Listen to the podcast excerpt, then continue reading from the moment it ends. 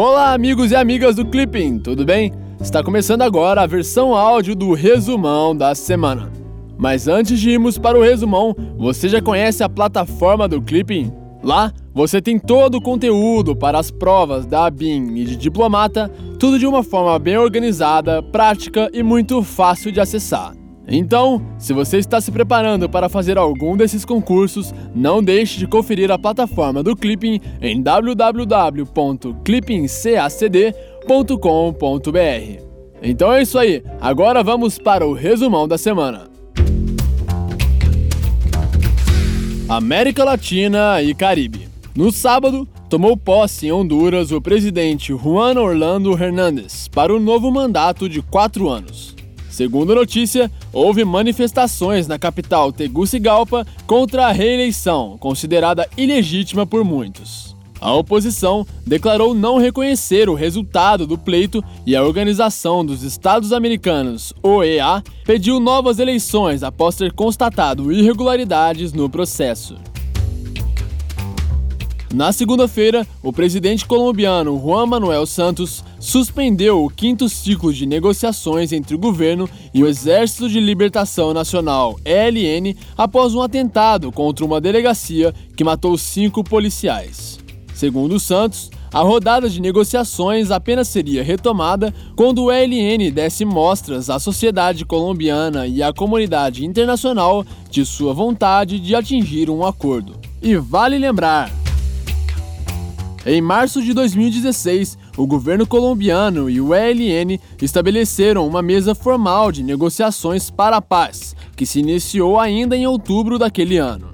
Contudo, em janeiro de 2018, o ELN rompeu o cessar-fogo com o governo e provocou um atentado contra um oleoduto, levando à suspensão das negociações. O governo brasileiro repudiou o novo atentado ocorrido neste fim de semana na Colômbia e reiterou sua expectativa de que o diálogo entre o governo e o ELN seja reestabelecido. Oriente Médio. Na terça-feira, o governo da Rússia promoveu uma reunião de paz sobre a Síria em Sochi. Segundo as notícias, nem o Comitê de Negociações Sírias, o CNS, que representa os principais grupos de oposição, nem os curdos participaram da reunião.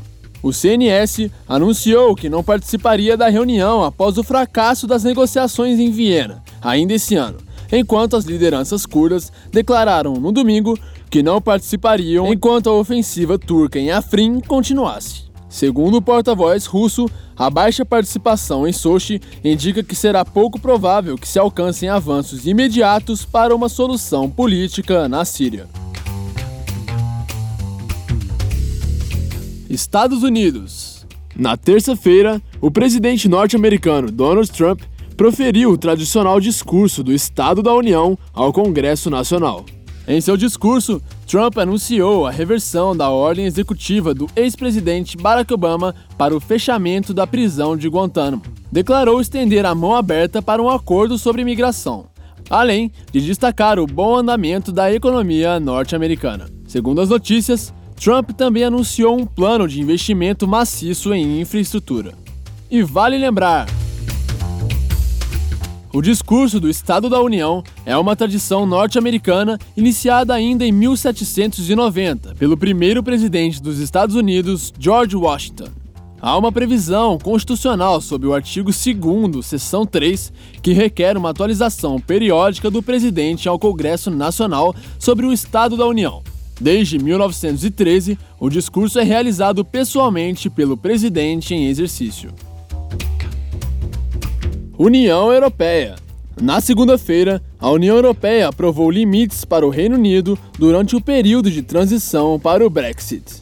Segundo as notícias, o Reino Unido terá de sair do bloco em 29 de março de 2019 e terá um período de transição até 31 de dezembro de 2020. Durante esse intervalo de tempo, o Reino Unido continuará ligado pelas obrigações de acordos do bloco, porém não participará de organismos nem terá direito a voto. Durante o período de transição, o Reino Unido poderá negociar acordos comerciais com outros países, mas eles somente começarão a valer a partir de 2021. Na terça-feira, foi revelado um relatório oficial do governo britânico sobre os impactos econômicos do Brexit. De acordo com o relatório, o crescimento econômico do país será afetado pela saída da União Europeia, especialmente nos setores químico, têxtil, manufatureiro, alimentício, automobilístico e varejista. Embora o governo não tenha comentado o vazamento em si do documento, o porta-voz da primeira-ministra britânica Theresa May afirmou que se tratava de uma versão inicial e provisória de um texto com um número importante de ressalvas. E vale lembrar: em junho de 2016, o referendo sobre a permanência do Reino Unido na União Europeia determinou a saída do bloco. O governo brasileiro recebeu com respeito o resultado do referendo. O Brasil confia que essa decisão não irá deter o processo de integração europeia, nem o espírito de abertura ao mundo que caracterizam e devem continuar a caracterizar tanto o Reino Unido como a União Europeia. E confia, igualmente, que todos os esforços serão feitos para assegurar uma transição suave e estável. Na quinta-feira, o Senado polonês aprovou o projeto de lei sobre a denominação Campos de Morte Poloneses prevendo até três anos de prisão ou multa pelo uso da expressão. Segundo a notícia, a lei ainda não foi publicada pelo presidente polonês, mas sofreu críticas dos Estados Unidos e de Israel. De acordo com a porta-voz do governo norte-americano, embora a expressão fosse imprecisa e suscetível a induzir erros, os Estados Unidos estariam preocupados que a lei afetasse a liberdade de expressão e o debate histórico. Economia. Na segunda-feira, o Tesouro Nacional divulgou o valor do déficit primário governamental em 124 bilhões 401 milhões. Segundo a notícia, o resultado ficaria abaixo do teto estabelecido pela meta fiscal, que seria de 159 bilhões, correspondendo a 1,9% do produto interno bruto, o PIB brasileiro. Mas ainda não há um número oficial. E vale lembrar, a Secretaria do Tesouro Nacional foi criada em 1986, tornando-se o órgão responsável pela consolidação e divulgação das estatísticas do governo, por meio de relatórios. Enquanto o Tesouro apura o resultado primário do governo conforme a metodologia acima da linha, que permite avaliar as causas dos desequilíbrios, além de outros aspectos qualitativos da política fiscal, o Banco Central mensura o resultado primário pela metodologia abaixo da linha, que permite analisar como o governo financiou o seu déficit.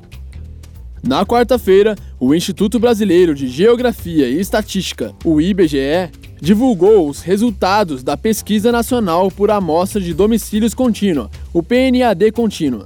Segundo a pesquisa, a taxa de desemprego brasileira teria diminuído para 11,8% no quarto trimestre de 2017, representando uma melhora no nível de ocupação. De acordo com a notícia, o setor de serviços puxou as contratações para cima no período avaliado.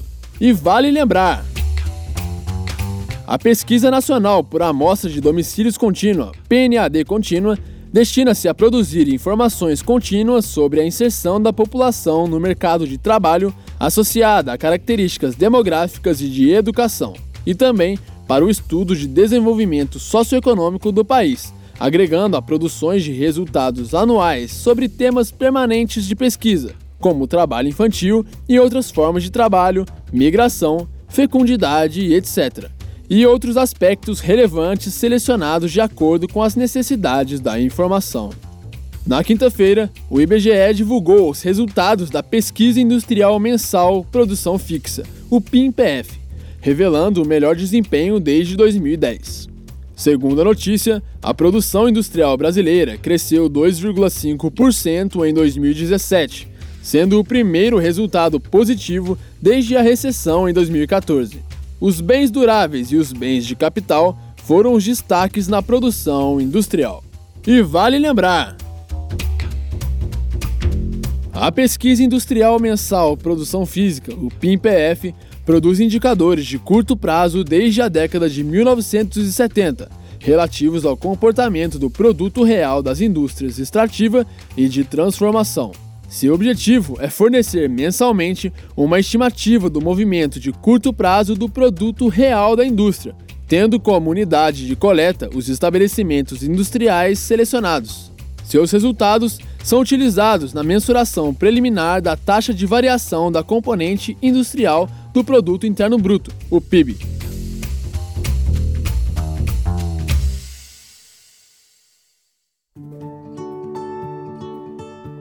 Então é isso aí. Esse foi o resumão da semana. Se você gostou, não se esqueça de deixar o seu feedback lá na plataforma do Clipping, beleza? Eu vou ficando por aqui. Um grande abraço e até a semana que vem.